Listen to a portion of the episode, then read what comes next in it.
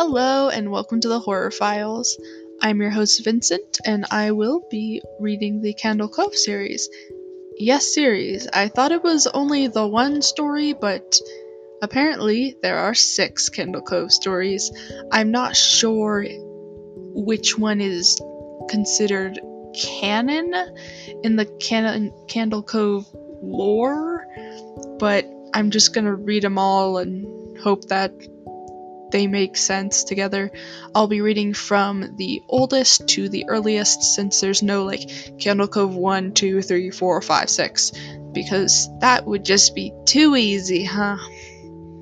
So I will be reading them in order of publishing date.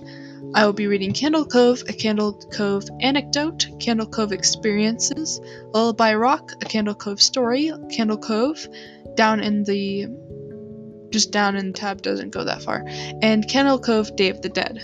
I literally have no idea what any of those are about. I've only read the first one, but let's hope they're actually decent. Alright?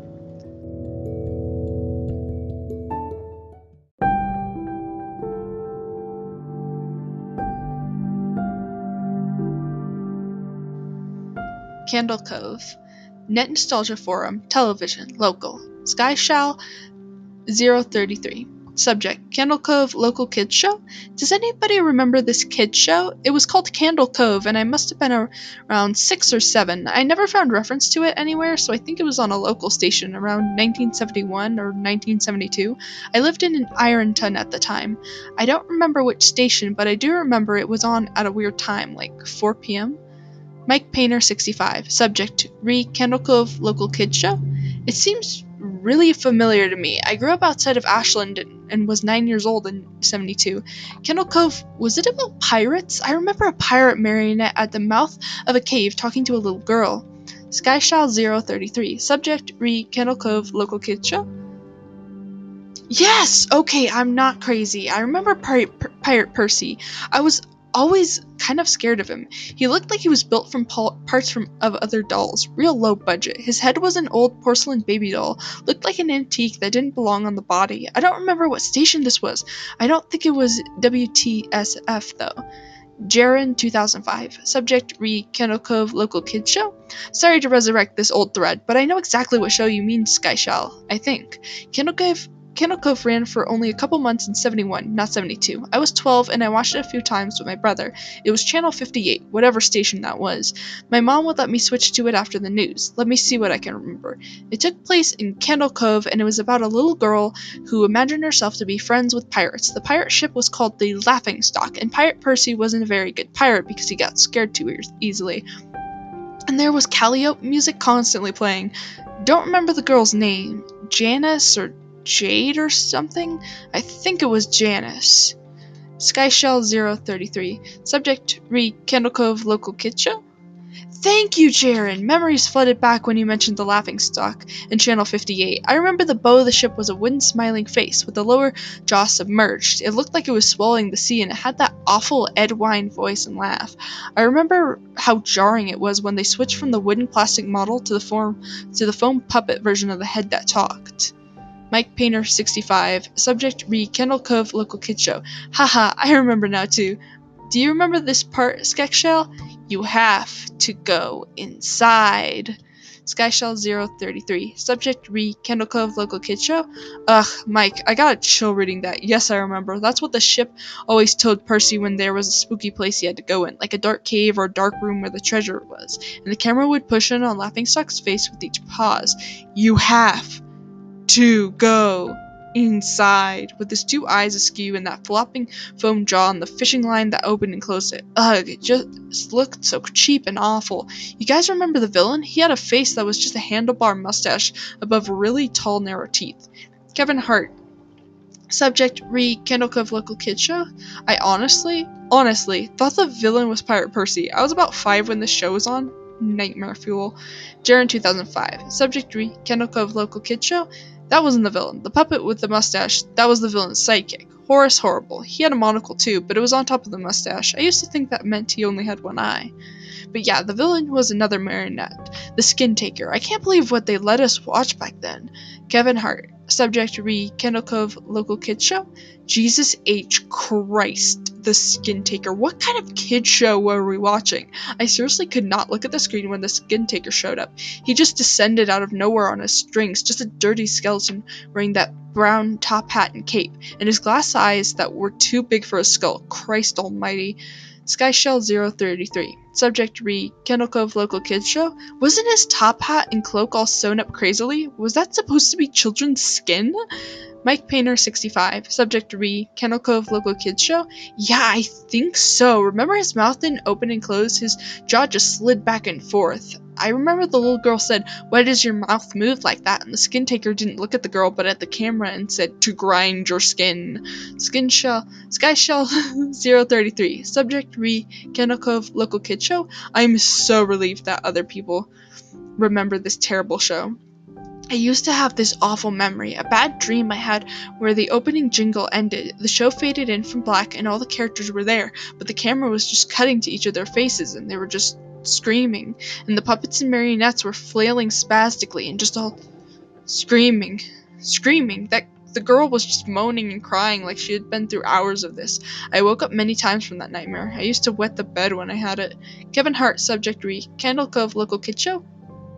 I don't think that was a dream. I remember that. I remember that was an episode. Skyshell 033. Subject re Candle Cove Local Kids Show? No. No, no. Not possible. There was no plot or anything. I mean, literally just standing in place crying and screaming for the whole show. Kevin Hart. Subject re Candle Cove Local Kids Show?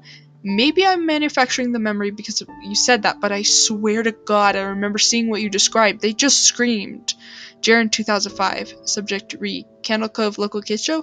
Oh god, yes, the little girl Janice. I remember seeing her shake and the skin taker screaming through his gnashing teeth, his jaw careening so wildly I thought it would come off its wire hinges.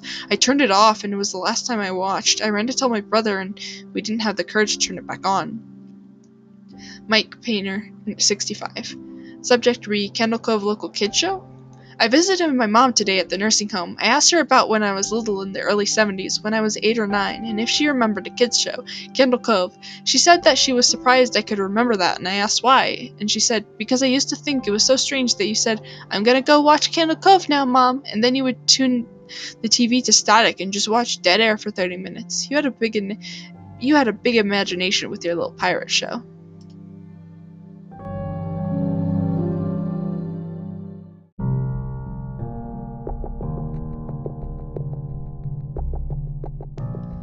Candle Cove anecdote. Loved this show. Horace Horrible was my favorite. I remember looking everywhere for his action figure, but Kiddie City and KB had never even heard of the line. I finally found a talking Horace, good as new, at somebody's yard sale.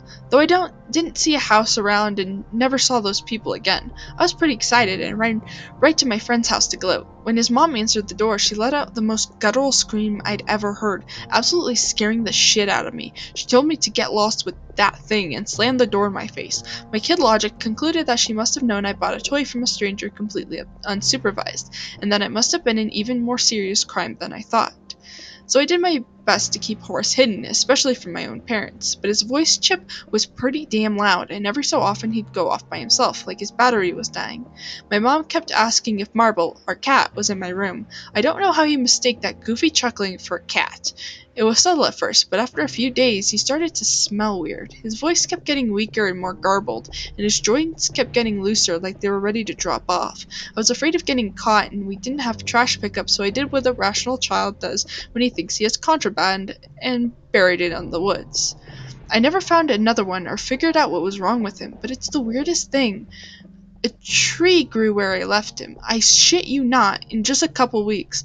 It never grew leaves, and it never got much taller than me, but it's there to this day, and every summer it swarms with a disturbing number of flies.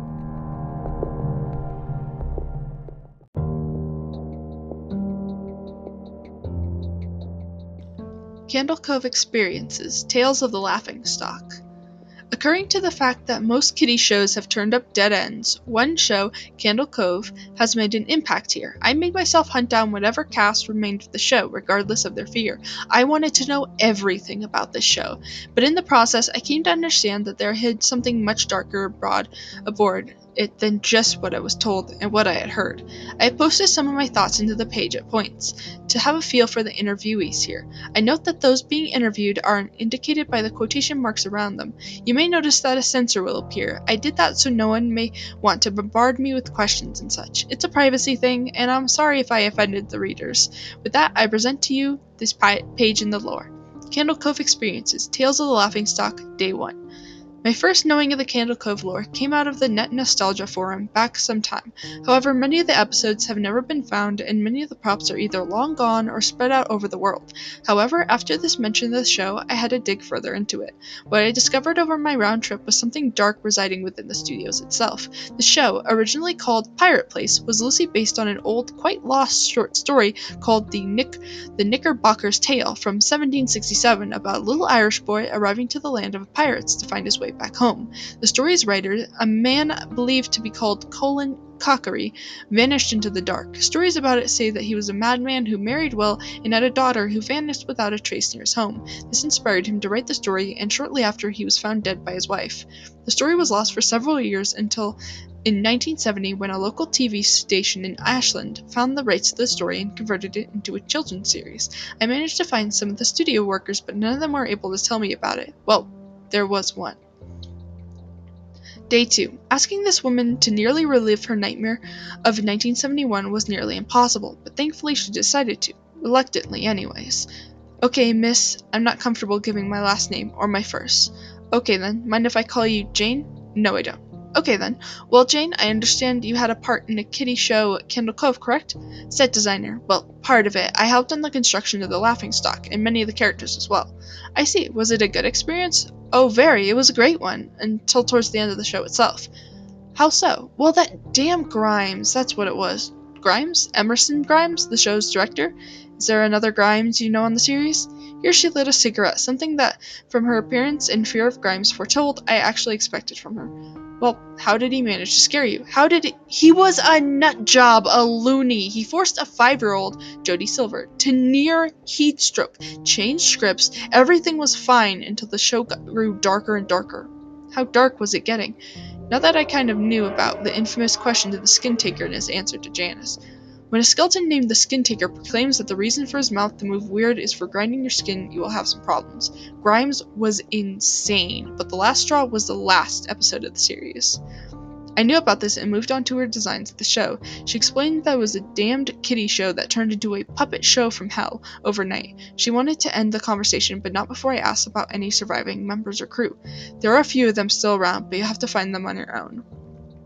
Day 3. I did, however, manage to find Jody Silver, who played Janice on the show, now an adult of 45. She resides with her husband, Damon Lewis, and her two kids. If you see her now, she has lost all of that childhood spunk that she had on the show. She works as a writer of parrot stories and haunted mysteries. I managed to record on tape an interview with her. Um, are you Miss Jody Silver? Why, I haven't been called that in years. Yes, I am Jody Silver, but people call me Jody Lewis nowadays. Oh, I'm sorry about the mix-up. I'm... And I am writing a book on an old kiddie show used to be on. Jesus Christ, please tell me you are joking. It was here that I noticed she seemed agitated at the sound of a book being written on something she was trying so hard to put behind her. It's no joke, Mrs. Lewis. Well, I won't warn you that you were a total nutcase for doing it. That show has given me bad dreams, ruined my childhood, and I've even had therapy because of it. I do not I don't wish to speak about. Please, Jody, just one interview. That's all I'm asking for. Just one. Hell, if you have to go through therapy again for it, I'll personally pay out of pocket. It was here she stood long and hard. Christ, fine, fine. Meet me here for an interview. With that, she handed me a card with her address on it. I promised she wouldn't regret this, but I had a feeling that she already was. Day 4. Hello there, Mrs. Lewis. Well, hi there. Come on in. Her house wasn't big, but not small either. I could tell she had little ones running about from the sounds of kiddie shows floating faintly from the television set and many toys scattered about. It was like trying to walk through a forest of mouse traps without setting one off. Eventually, we got to the small dining room of the home, with a good outlook over the water, a place to dream dreams. Okay, now about the show. Well, hmm, It started out as a dream come true. I was a huge fan of shows like Jumbo Circus, Sunshine City, and Fisherman Fred, and I really wanted to be on a kiddie show. I got my wish when I heard the studio was looking for a young girl to play the role of Janice for their new show. And sure, there are many little girls who wanted the role so badly, so I did my best to win the studio over, which happened. I loved the idea of the show. I did my very best to do everything right. Turned out you should be careful of what you wish for. Why is that now? I really don't want to tell you, but I must. You see, on set, some changes started happening. Grimes would change scripts, things seemed to be a bit scary, and for the first episode to seem so mean and such was odd for a kid's show, and then that horrible last episode. What episode? The last episode of the first season? Wow. Mm, you really need to brush up on your history of this. There were two seasons of the show. The final episode of the second season was the worst ever. I tentatively and carefully asked her to tell me. Screams! Just screams. Everyone's screaming, and that sickening Grimes destroying the sets. He told everyone to just scream, and loudly. Many did. It got to the point where one of the actors, the man who played the skin taker, referring to Michael Collins, started to bleed. He nearly choked on his own blood. I bawled my eyes out. It was there she started to cry, all of those memories coming back to her. She asked me to stop, and I did. I explained I was sorry to bring back these memories. I never meant that as my intention. I remember the skin taker. He hung, his head tilted and low, his jaw hanging from one socket and parts of his arms torn off. Day 5. I left to go find Michael Collin when I came across a yard sale. I know, creepy pasta-ish, right? I asked them about some old recorded tapes I saw, and they said they were mostly shows for their son when he was young. I noticed that some of them were from Candle Cove. Although they were very smudged and probably in horrible condition, I bought the videos from them anyway. Now it's probably here when you expect me to say that I popped in the tape and evil shit happened, blah blah blah, blah yada yada, Satan appeared, threatening to R.I.P.E. my soul, and Pirate Percy came at me in a dream as a cannibalistic demon, something like a creepy postish event, right? That's not the case, folks. I popped it in and sure enough, static. But eventually, it came on. Sure, it was jumpy and it was a static juncture, but eh, it was the show nonetheless. It was an odd first show, being that Janice was being made fun of so horribly and that Percy would proclaim for her to not kill him, and the thought of kidnapping on the show was an odd tidbit to be in there, but I had to continue. Sadly, I didn't make it past episode 2. Day 8. There was a gap due to a break for a while. I pursued, pursued my interest in finding any contact with crew members or cast members aside from Jane and Jody. I managed to find a Mr. Walter Shea, who was a stagehand on the show. I managed to write this letter. Dear Mr. Shea, my name is... And I am writing a book entitled Candle Cove Experiences, Tales of the Laughing Stock.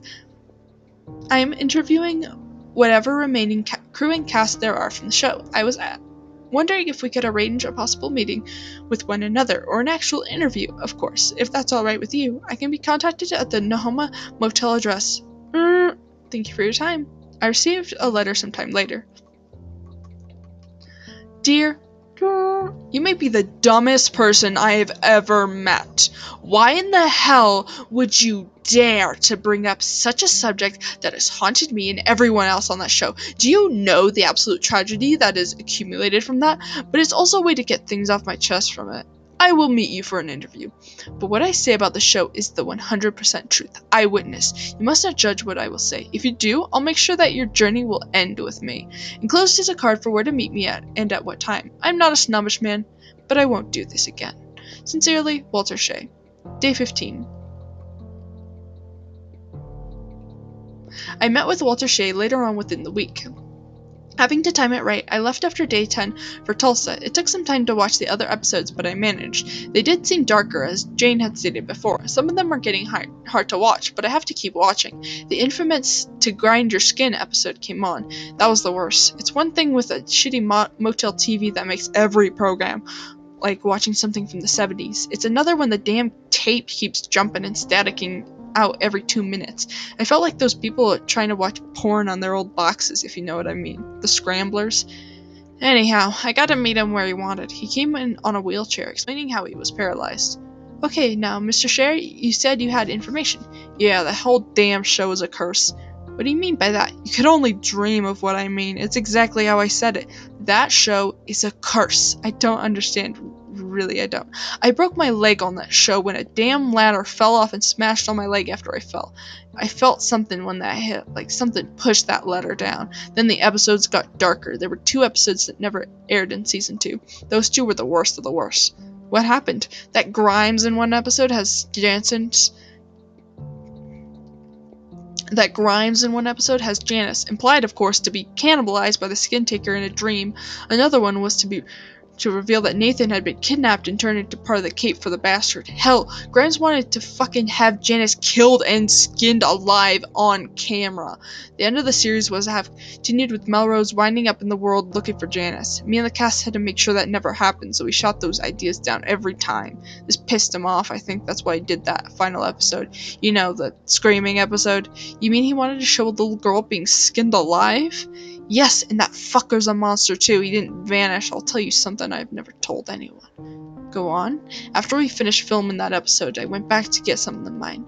I saw Grimes pleading to the set pieces, as if they were alive. He was pleading that he did his job right. He made sure. He started ripping his hair and teeth out, screaming, trying to get whatever it was away from killing him. He fell backwards and hung himself on a cord, the sound of his neck snapping. God, it still haunts me. They said that he just vanished. You're stating that he lost it and accidentally killed himself? Yes! Now I knew something horrible did happen. It was freaking me out, and now I wanted to stop. But I had to know what happened to Grimes. They never found the body, I got rid of it. I couldn't let them think that he had just wanted to make things happen to himself. I had to do something, out of decency of my being at least. What did you do? I buried him. I took his old lanky body out to the woods behind the studio and I buried him. I told myself there was nothing to fear but fear itself. There's something there. I walked back through the studio and I felt something eerie present in the skin taker puppet, like it was watching me. I got out of there as quick as I could. Some time later, that damned final episode aired, and I will never forget what I saw. It was horrible. I was afraid of the show now. What was lying ahead of the episodes for me? I had some more stops to go, but I advised myself that if things got too deep, I would stop there and work with what I have. Day 19. It has been hard to sleep.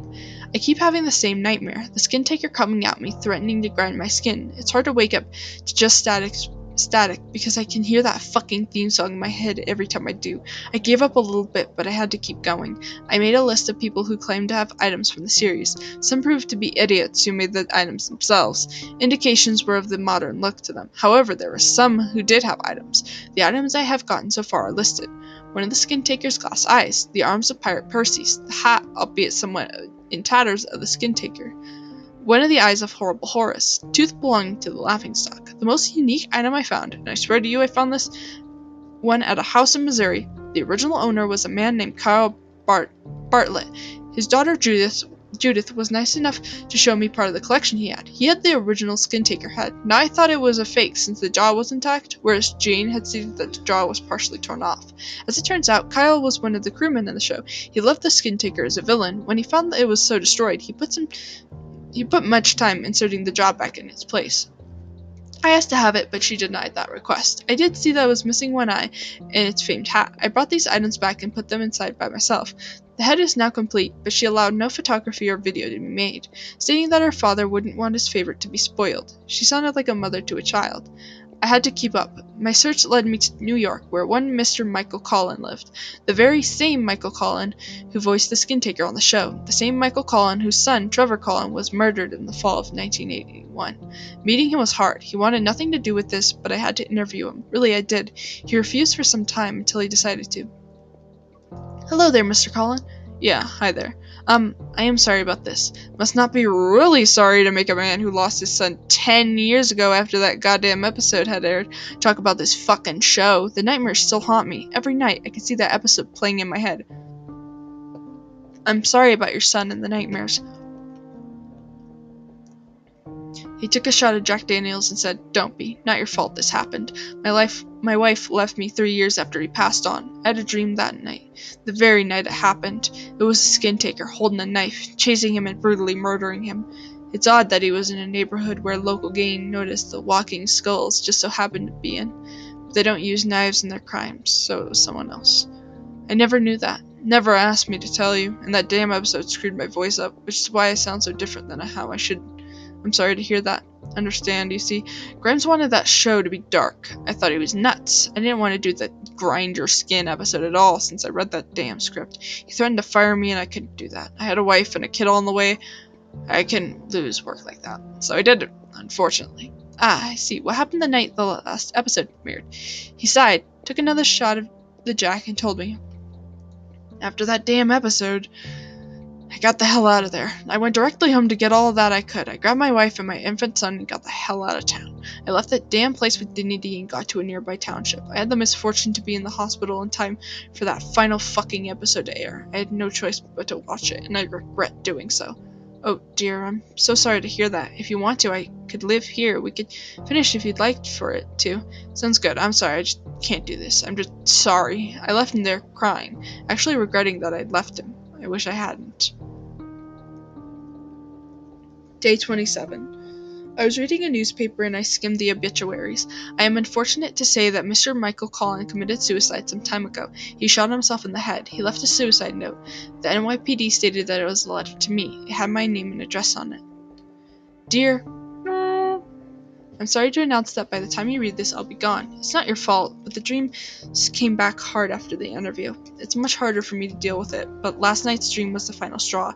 The skin taker came to me in that damned hat, stating that my son has a special place. I saw part of my boy's face on the upper right side of the hat, looking at me with a classy kind of stare. A single tear rolled down his face, and I heard him screaming in agony. It broke my heart. I can't I can't take the dreams anymore. I can't handle it and I want you to understand that you mustn't go on. Jody told me about your interview with her, and she's planning on coming to New York for the funeral. I told her that she should forget about it, but since you came around, it's been harder for her to forget. I have to cease this. I'm so sorry, really, I am. Sincerely, Michael Collin. Because of this letter, the death of this man, and the nightmares I have trudged up, I'm ceasing this project and going home. It's unfortunate to have to quit this, being that I was far ahead in it, but it's the right thing to do. Day 30. My name is was a close friend of mine, and he asked for me to post it recently. Post it here. Recently, he killed himself, or it was a homicide. Or it was a homicide. I'm not so sure. Police said that he was working on something, but when the interviewed were questioned, they never said a word, because they knew better than to rat him out and trigger more nightmares for themselves was a wonderful man in his life. His girlfriend, who is expecting a baby sometime within the year, is broken up about this. I am sorry to say that in his message to me, he wrote that he met with one final person after the Michael Collin interview. He stated it was a man named Adrian Grimes, Emerson Grimes' nephew. He asked for me to put the interview on here. The interview was made via telephone. Is this Adrian Grimes? Adrian Grimes. This is he? May I ask what this is about? This is about the show Candle Cove? AJ. AG. That show. Hmm. Yes. AG. Look, I don't know who this is, but my uncle has been dead for years. His body was never found, and I swear to you that if this is some prank, it's not funny. Hmm. It's not a prank at all, I swear. AG. Look, you want to know about the show? My uncle was a sick man. He told me about it and I watched it. Now I will tell you that every single person that was on that show is in their own place on it. I, however, want nothing to do with it. I got to see the making of one episode, alright? One episode. It never got aired and I hope it never will either. Hmm. Season 2? Meaning either episode 5 or 6. AG. What the hell are you talking about? No, this happened after the season ended. A new director. Can't remember his name. It was supposed to be the season 3 starter. I was invited to be on the show as a character. My father took advantage of it. Since then, I hate all the show because my fucked up uncle was a part of it. Now leave me alone.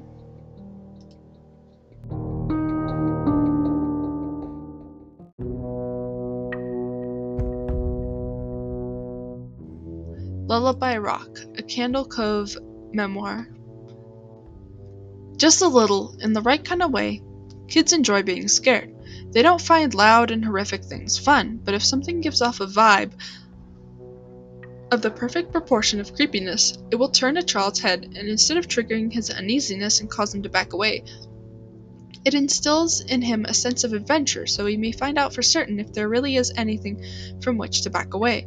Cove did that for me. Maybe it was the weird puppets. Maybe it was the themes of haunted caves, murders, pirates, and skin grinding skeletons.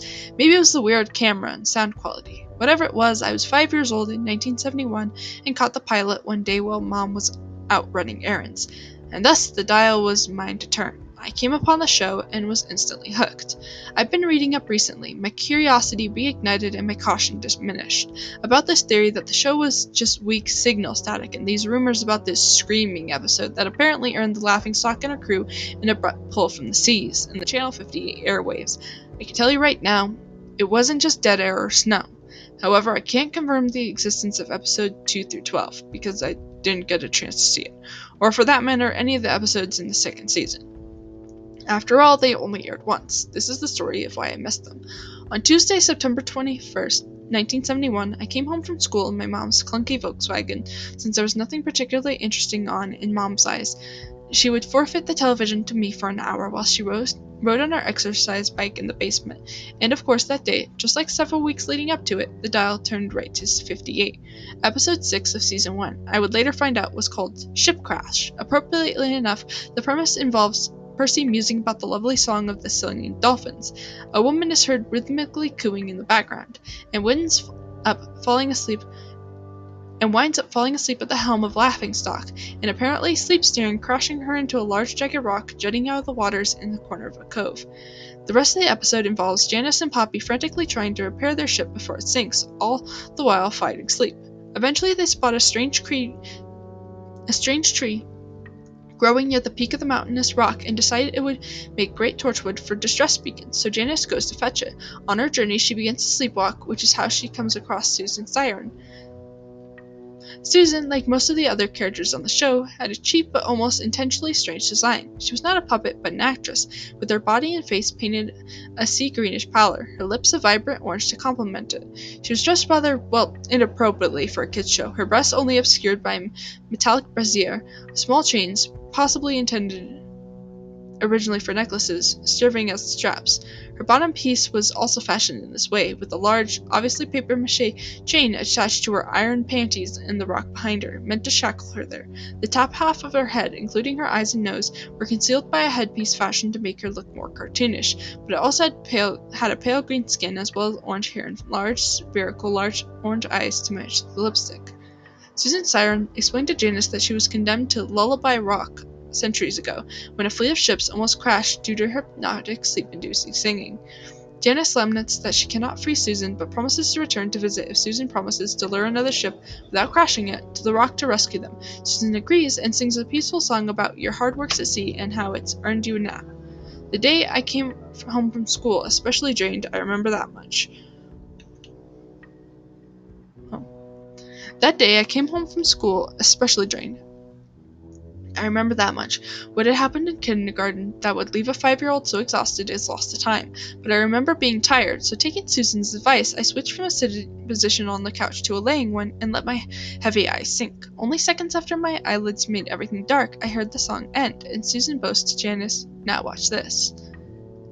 My eyes fluttered open, eager to see what had happened, but I was somewhere else. The room was white, as were the sheets on the bed I had apparently been tucked into. There were silver boxy machines surrounding me, beeping monotonously. A little tube poked into my arm and connected it to a po- hanging pouch of clear liquid.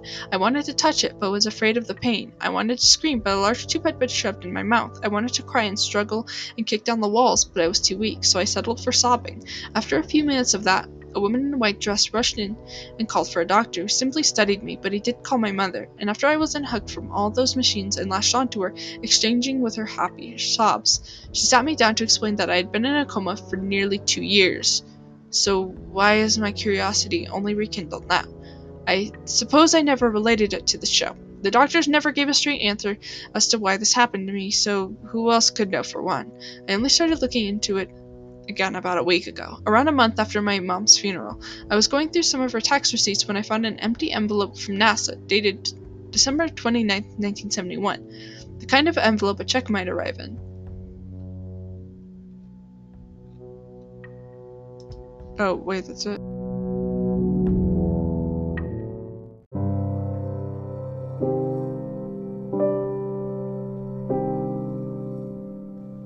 Candle Cove, down in the dark. Time takes it all, whether you want it to or not.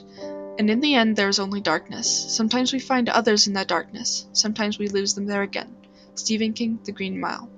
I'm a grown woman, and I am well past needing my father to come and save me. But even so, I wish he were here now. I guess I never realized before just how much he's always been there for me.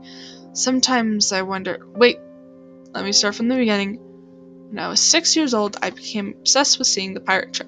I overheard a kid at school talking about it. He said it was a puppet show about a little girl who's friends with pirates, and that it was on in the afternoon. Once I heard that, I had to see it. You know how little kids get with, obsessed with one particular thing for no reason? For me, that thing was pirates. I'm still not sure why, but hey, I was six. The boy did not want to tell me what channel was on, but after I pestered him enough, he gave in. After school, I ran into the TV to wait for 4 o'clock, but when the time came, nothing was there. The channel was just static. I flipped through all the stations looking for the show. The next day, I accused the boy of making the whole thing up, but another girl in the class said no, the show was real. She'd seen it too. I asked her why I couldn't find it, and she didn't have an answer. The boy said that I that really I shouldn't watch it anyway, but he would not say why, and after that he stopped talking to me at all. Every day at 4, I sat in front of the TV hoping that the pirate show would magically appear. I even asked Dad to call the local affiliate and ask about it. Dad would do almost anything for me, but they said they'd never heard of it. I was crushed. Months went by, the school year ended, and I became less zealous in my 4 o'clock vigil, but I would still check from time to time. One day I went down to the basement where Dad kept the old black and white TV in his workroom. Back then I had the idea that DVD, different TV sets showed different shows, so I would always check both if I couldn't find what I wanted on. It was 4 o'clock and I tuned to channel 58, just like always, but this time something was different. I heard static, but underneath it, just barely there, I heard music. Strange, bouncy Calliope music, and although the channel was still scrambled, I could just barely make out a picture. There, after all this time was the pirate show. There was the little girl, there were the pirate marionettes, and there was a ship with a talking figurehead. It was just like the kids at school described. Of course, the picture was a mess, and I could only hear half the dialogue, but I didn't care. I was ecstatic. I don't remember much about the program. It was half over by the time I turned it on. The only thing I really do remember was the part where the little girl and the pirate are standing outside of a cave, and the ship tells them, You have to go inside. Just like that. I guess it doesn't sound like much, but at the moment I became very scared and I turned the TV off and almost ran out of the basement. Suddenly I wasn't interested in the pirate show anymore. That should have been the end of it, and in fact, I'd like to think it was. I'd like to think that what happened next was all a dream or the product of a six year old's imagination. For most of the last 40 years, that's exactly what I've thought. But now I've started to wonder. That night, probably around two o'clock in the morning, I went to use the bathroom. I was never scared of the dark when I was a kid, and in fact, I was a little proud of how I felt brave enough to wander around our old creaky house with no lights on. On the way back, I noticed that the basement door was open. Just a crack, and I heard something down the basement. It was that strange, jumbled circus music from the show. It was still playing. I stood there for a long time, not sure what to do. I heard the music and the voices of the characters drifting up the basement steps. Plain as day. They were very loud, and there was no more noisy static. I told myself that I had simply left the television on, even though I knew I hadn't, and that Dad had somehow missed up before going to bed, even though I knew he never would. Yes, that would almost make sense, except that it didn't explain why a kids show, which up until that afternoon seemed never to be on at all, would be on at 2 in the morning. I was, as I've said, Never a child afraid of the dark, or of much of anything else, so despite the strange circumstances, I resolved to go down and turn the old TV off and go back to bed. It didn't seem like a completely good idea, I'll admit, but I certainly wasn't going to run away from a television. I opened the basement door all the way and would probably have gone down if not for the fact that at the very moment I prepared to put my little bare foot on the first basement step, I heard that voice again. You have to go inside. But it it didn't sound as if it were coming from the television. There are limits to what even the bravest six year old will do, and I had to reach them, so I ran all the way to my dad's room and woke him up. He listened very calmly to my story, and when I was done, he picked me up and carried me with him to the basement door. There was no music now, and no voices, just darkness and silence. He set me down as he prepared to go downstairs. I wanted to stop him. I was sure all of a sudden that whatever was down there, I didn't want my daddy to be down there with it, but I couldn't think of anything to say, so I just watched him as he marched down those dark steps one at a time. I have never been as frightened as I was for those minutes that my father was down in that basement. A part of me was certain he was never coming back. I even imagined that maybe something else would come back instead, but I wasn't sure what. But of course, he came back. He said that I had left the TV on, just like I thought. I asked him what was on it, and he said, Nothing. Just that. Nothing. And then he tucked me back into bed and sang to me and stroked my hair until I fell asleep. I loved my father very much. After that, I more or less forgot about the whole thing. If it ever crossed my mind in the years to come, I chalked it up as a nightmare. Dad never mentioned it either. There's one thing I noticed that, though, that I never really thought about until tonight. Dad got rid of that old TV shortly after. In fact, he stopped watching television altogether, and he stopped working in the basement too. After I went to college, he canceled the service and got rid of the other TV, and as far as I know, never got another one.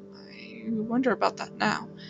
Just like I wonder about those times as a little girl when I would catch my father staring off at nothing with his head tilted a little to one side like he was listening to something, a song or a voice that only he could hear.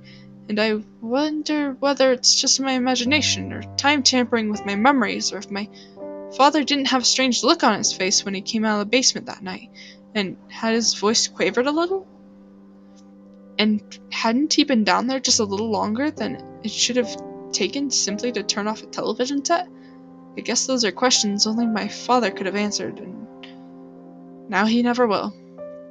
Today was his funeral, and that's why tonight, for the first time in 25 years, I'm sleeping in the old house alone. As they lowered his casket into the ground, the unwelcome image of him marching down those basement steps came back to me, and I shivered.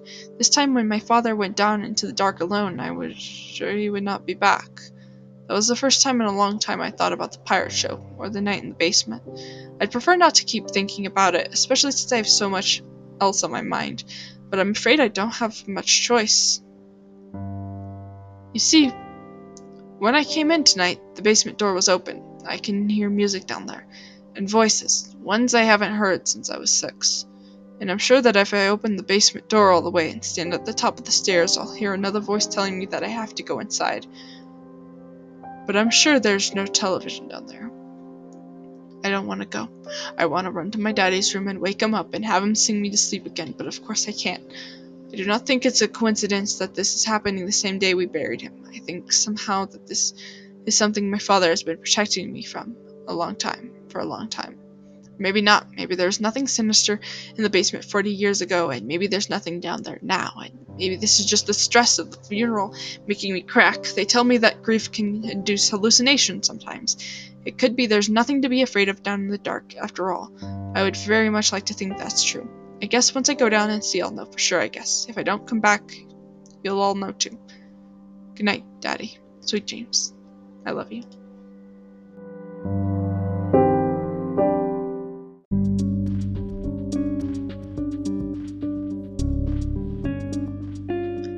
Day of the Dead.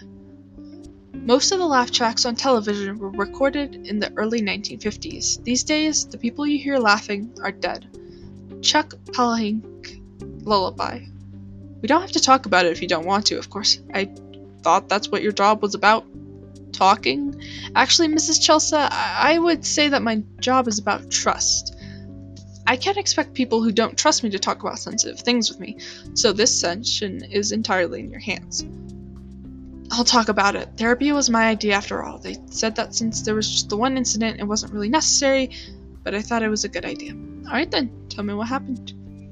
It was just a drawing on a sidewalk, a stencil, you know. Artists leave them around the city sometimes, and I was out shopping with my family when my son pointed it out. It was a skeleton wearing a top hat, and it had the word Saturday underneath it. What do you think that means? It sounds like Baron Samedi. Who? He's a Lo, a, a voodoo spirit. He watches over the dead, and he's usually represented by a top hat and a skull. Samedi means Saturday, so this drawing frightened you? I had a kind of fit when I saw it. They called it an anxiety attack. They even took me to the hospital. And what did they find out? They said there's nothing wrong with me physically. They talked about stress and lack of sleep, and they said I should take it easy but not to worry unless it happened again but I'm worried anyway. Has anything like this ever happened before?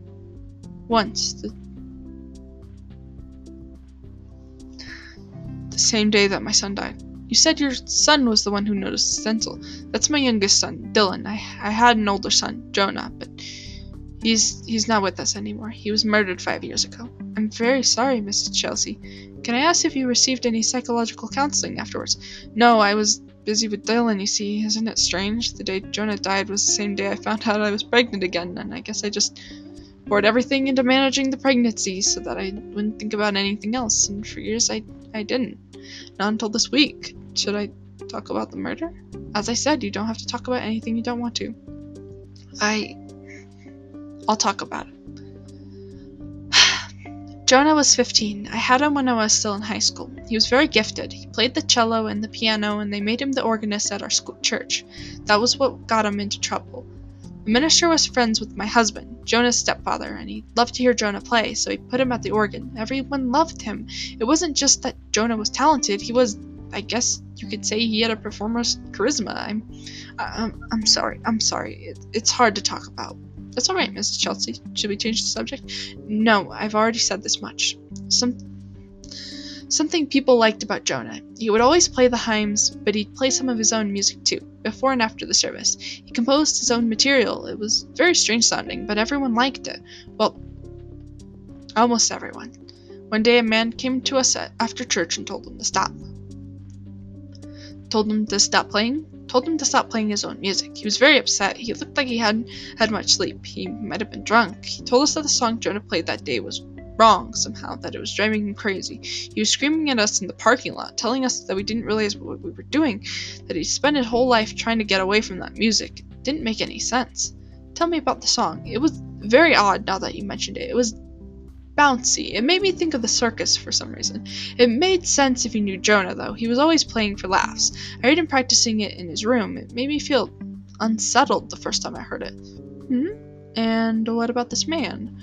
Well, that day in the parking lot, he just ran off after scaring the daylights out of us, but the next week he came back with a gun. Mrs. Chelsea, it was the Day of the Dead.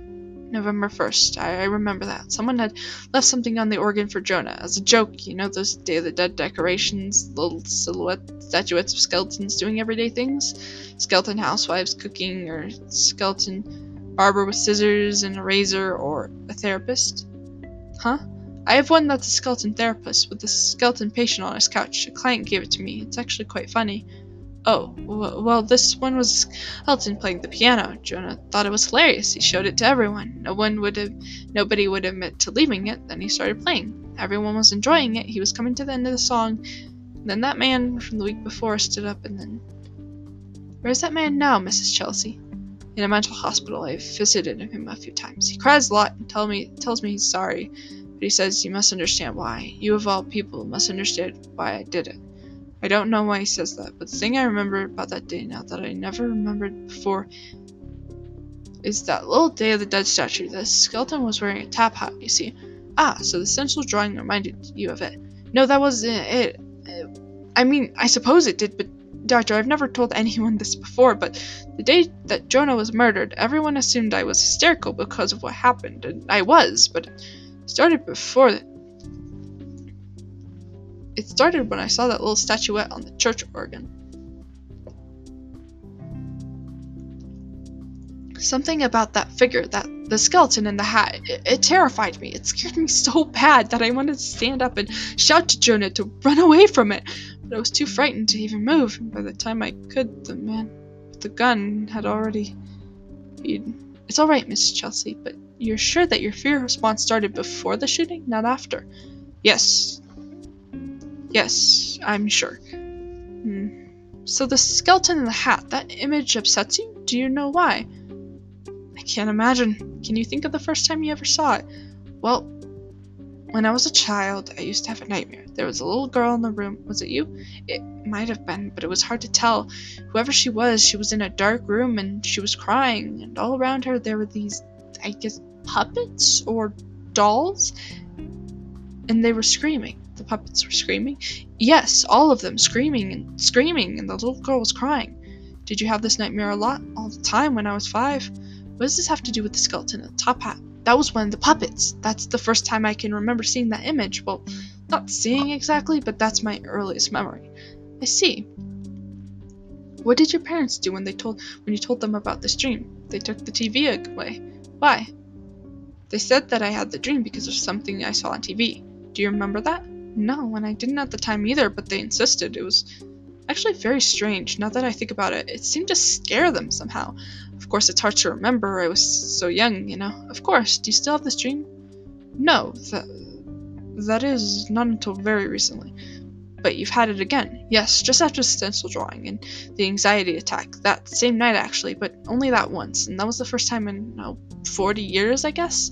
It's normal, right, to have that dream again after seeing something that reminded me of it? We don't really deal in words like normal or abnormal here, Mrs. Chelsea. I would say that it is noteworthy that you had the same dream after so long, but I don't think it's something you have to worry about. Can I ask, was anything different about the dream this time? Yes. And what was that? One of the puppets. It looked like. It looked like Jonah.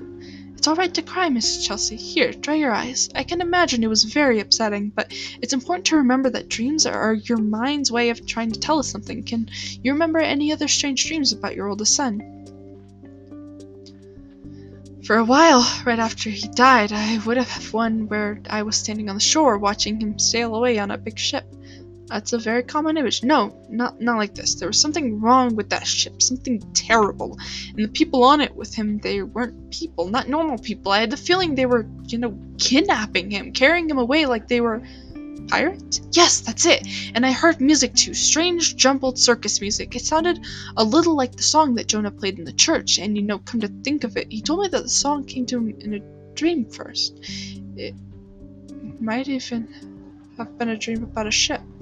I, I didn't pay much attention. I remember I even faked having to make a phone call so I could leave the room and stop listening to him talk about it. Isn't that terrible?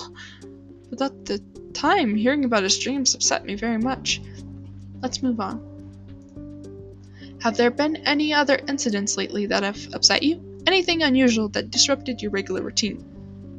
I'm not sure what's important. Anything might be important. We won't know for sure unless we talk about it. Well, few weeks ago, this was before the panic attack, I was at a toy store trying to find something for Dylan. He was turning five that week, and I found this thing. It was a doll, you know, not a normal one. It was like a little pirate, but its head was went from a porcelain baby doll, the old kind. It looked like something a serial killer would make in their basement and that bothered you? Well, it was horribly ugly. I asked the owner, and she said she found it when she was cleaning out the storeroom. She had no idea where it came from.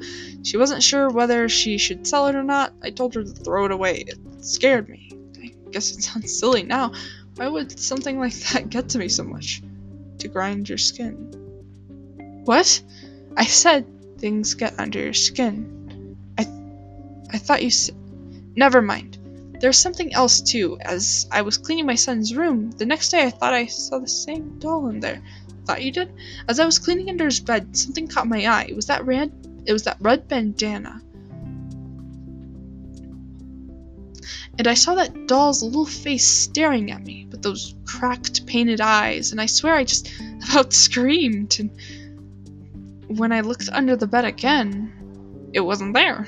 I told myself I just imagined it, but are all these things really important?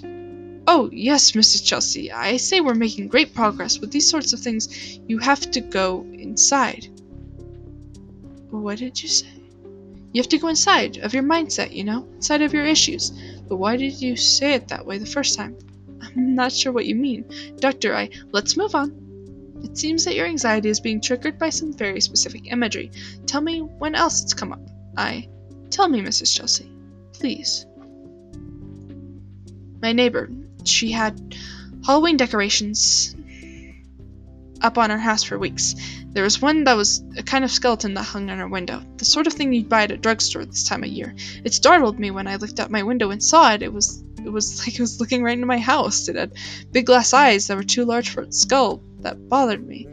I had such a strange feeling when I saw it. The first time I thought to myself, he's found me. It just popped into my head, and a second later I couldn't have told you what it means, but that's not what scared me. What did? My neighbor took all the other decorations off her house after Halloween, but she She kept that one. Every morning I'd see that thing staring into my window, and finally one day I mentioned to her, very casually, you know, that it was almost Thanksgiving and she really ought to take that last Halloween decoration down. She said, I don't know what you're talking about. It's been gone for weeks. Was it there when you looked out the window again? No. Do you think it was ever really there to begin with? I. I don't know.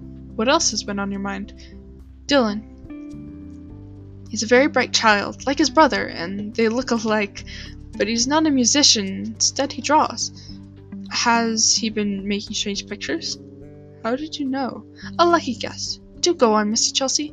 I feel sick. I feel like the room is moving. It's your imagination. Tell me about Dylan's pictures. They're of a sailing ship, but not a normal one. It has a, you know, a figurehead at the front of it that's too big, and it talks. The figurehead talks? Yes. How do you know that if it's just a picture? I just know, and he's been drawing it for weeks and weeks, over and over, and sometimes he draws other things too. Strange things, terrible things, but things you recognize. Yes. Where have you seen these things before, Miss Chelsea? In my dreams and on television when I was five years old. The show came on every day and I was scared of it, but I watched it anyway. When I tried to get my parents to watch it with me, they said. They said. What did they say? That there was no show.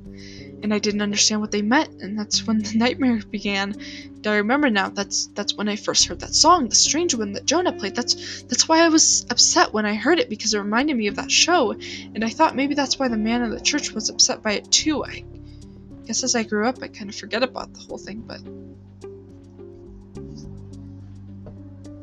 But you didn't forget, did you? You never forget the things that are really important in childhood.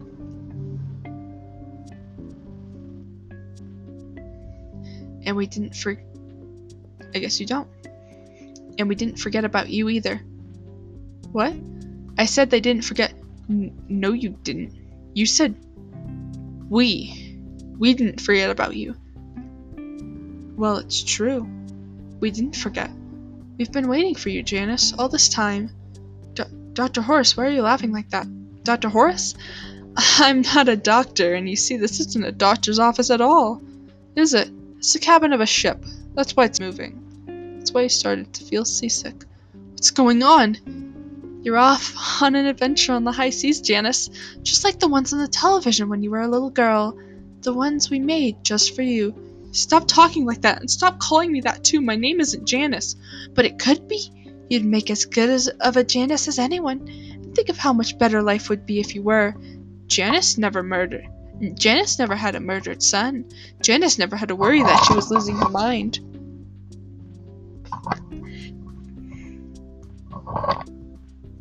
Janice never had a murdered son. Janice never had to worry that she was losing her mind. Janice only had adventures all the time, but they were so awful, so frightening. Well, being a child is always a little frightening, isn't it? But you won't be alone here. All of your old friends are on board, and we have some new ones too. Even Jonah is here. Jonah? Oh, yes, he's been just the best little crew member for us, and he's been waiting for you. Just think about how wonderful it will be to see him again, and to see everyone else too, all one big happy crew together. But what about Dylan? Your other boy? Oh, don't worry about him. We'll get around to him in due time. But do you hear that, Janice? Hear a voice. And what's telling you? I, I don't want to listen to it. I don't want to be here. I want to go home. This is home, Janice. This is the home we made for you. The home that's been waiting for you. The home that you'll be in forever and ever. The voice that you hear, why, that's the voice of your new home. What is it saying? I. What is it saying, Janice? It's saying that I have to go inside.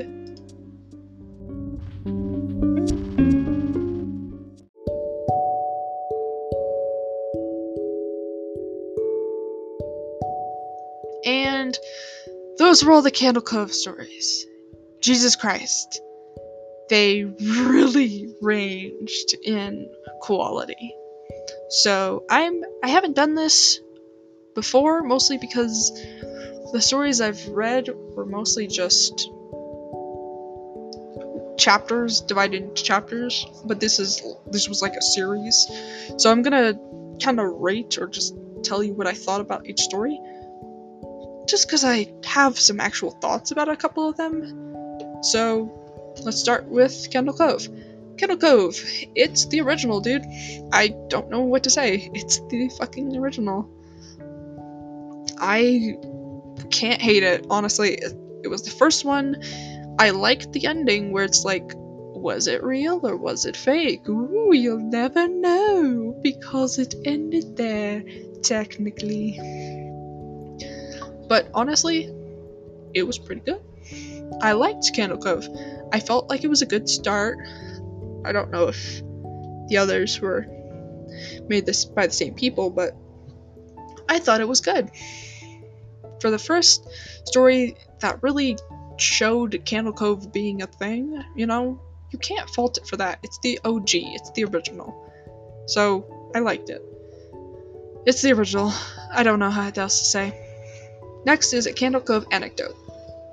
I kind of liked it, honestly.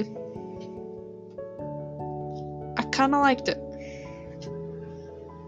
The ending was slightly strange because I'm pretty sure the Horse Horrible doll was a corpse. Most likely because it stunk and it most likely had uh, most likely had a kid in there. Getting in some Five Nights at Freddy's shit with that one, but probably that. The ending was kind of strange with the tree. It definitely was a very supernatural end, kind of, because that do- that doesn't happen. That's not a normal. That's not a normal thing. So, I mean, it was good, honestly. Being that it was the first kind of sequel and it was just kind of an anecdote of what was happening, it stayed true to the thing and it had it be kind of a real thing, but you're not really sure if it was a real thing. It's kind of like that Ben drowned, like found it at a yard sale, but then everyone disappears and you can't go back to ask questions about it. So, kind of give that strange what hell, what in the hell. So, you know, a Candle Cove anecdote could have been worse. Actually, wasn't. It was actually pretty okay. Then there's Candle Cove Experiences Tales of Laughingstock. Number one, I hate that they call them kiddie shows. Just call them fucking kid shows. Holy shit, not that hard. Number two, I fucking hated this story. I really did. I wanted to like it because it was actually the longest of the sequels, but of the Candle Cove stories. But holy shit, this story was garbage. It had an interesting premise of someone going and talking to the cast and crew about Candle Cove. Interesting. What's not interesting of how fucking stupid it was. Like, I don't even. I can't even explain why, but like. It was just fucking garbage, dude. I hated it. I hated reading it. It was. Ugh. It was garbage. If you ever read the Candle Cove stories yourself, just fucking skip this one. It's fucking garbage kitty shows. I swear to God, makes me want to fucking snap. But like, how like everyone's like, oh my God, this show traumatized me so much. The cast crew were like, oh my God, this but they never told you why. They were like, oh, it kept getting darker. Like, bitch, for real? Is that really? Like they were such babies, honestly. the crew were such babies. Like Jesus. Also, what the fuck was that guy that literally buried the director after he hung himself like he really saw a guy die and went you know i could call 911 because it's not like it was a murder he hung himself right in front of me there's corroborating evidence for that but no i'm just gonna take him behind the studio and bury him what the fuck also it never gave any explanation to the season 3 thing. It just uh, like oh there was an episode that was gonna be the season one season three premiere. Like and it just said that the author had killed himself. Like what the fuck? Can I get a fucking explanation? Please? Please God? On God? It was awful. I fucking hated it. I need to stop talking about it or this will last 15 minutes simply on that because I have so much fucking anger for it. Lullaby Rock, a Candle Cove memoir. Um, it was it was so close to being good. It really was. I think I actually kept in the take that was like, wait, that's it? because that's it? Really? Really? It just ended with the NASA check envelope and that's fucking it. Like, what does that mean? It's obviously connected to Candle Cove. Like, what did NASA make Candle Cove or what the fuck is going on? Like, it started so good, but then the ending was so fucking confusing. Like, I really liked it. I liked that the siren put the author to sleep and put him in a coma for two years. Like, that's interesting. I just wish that they'd fucking done something about it. Which makes me really sad. It was, it was going so good, and then the ending was just fucking garbage. Made me really disappointed. Candle Cove Down in the Dark. Honestly, it was pretty good. It kind of ended a little. It had. Sorry, it ended a little flatly, but you know, it didn't end completely rock bottom like a Lullaby Rock. It was actually pretty decent. I wouldn't say, like, I really liked the thought that the dad had taken on, like, the burden of dealing with Candle Cove haunting them, so that's kind of interesting. But, like, the end of just, I'm going down the basement, hope I don't die, and that's it, like, okay. Okay. And because it doesn't continue or anything, it's just like, okay, but did you die? okay, but did you die? did you die though? Candle Cove Day of the Dead. I think this was made by the same person because it was posted on the same day, June 18th, same year, 2013, and has a quote in the start, like Down in the Dark does. So I think they were made by the same author. I think I actually read Day of the Dead before or listened to it. Holy shit, this one's so fucking good. This honestly takes a lot of the vibes of the original and fucking amplifies it. It's like, does this exist? I fucking love it. I love the does this exist or does it not exist? Are you just crazy? Like, it's so good. It's so good. And the fact like the slow dissolving of the facade of a doctor's office like oh it's so fucking good dude. Fucking die. Like bro the atmosphere it's amazing. I cannot. I simply cannot. It's just really good honestly like especially after the disappointment that was Lullaby Rock and Candle Cove Experiences Tales of the Laughing Stock. Like, holy shit. This thing really went. I am now going to take the crown of the best Candle Cove sequel. Bye! And fucking blew down in the dark out the water. Down the dark more than out the fucking water. Yeah, down in the dark because you're in obscurity now because Day of the Dead fucking trumped you. Like, and I like that it's exclusively dialogue between two characters and they're talking about it and how it progresses in a natural way and you slowly get deeper into it and the more the author reveals like you know it's candle cove but the author slowly reveals more info and you're like whoa whoa! It's like a gradual pulling back of the curtain to what's going on. It's very cool. I really like that but so, if you were to read the Candle Cove stories, definitely read the original Candle Cove. Always, will always recommend it. Read Candle Cove Anecdote if you want to. It's not bad, but it's not like it's like two minutes of reading, so read it. Read it if you want. Candle Cove Experiences, Tales of the Laughing Stock, don't fucking read it. Lullaby Rock, a Candle Cove memoir, honestly, don't bother. It doesn't feel like it's a Candle Cove story at all. It feels like it just used it and didn't go anywhere with it. It was actually really disappointing, so don't read that. Candle Cove Down the Dark, read it. It may end a little weird, but definitely read it. In Candle Cove, Day of the Dead, fucking read it. Read it right now. Holy shit, it's so good. Or just listen to me read it again. Thank you for the extra views. No, I'm just kidding.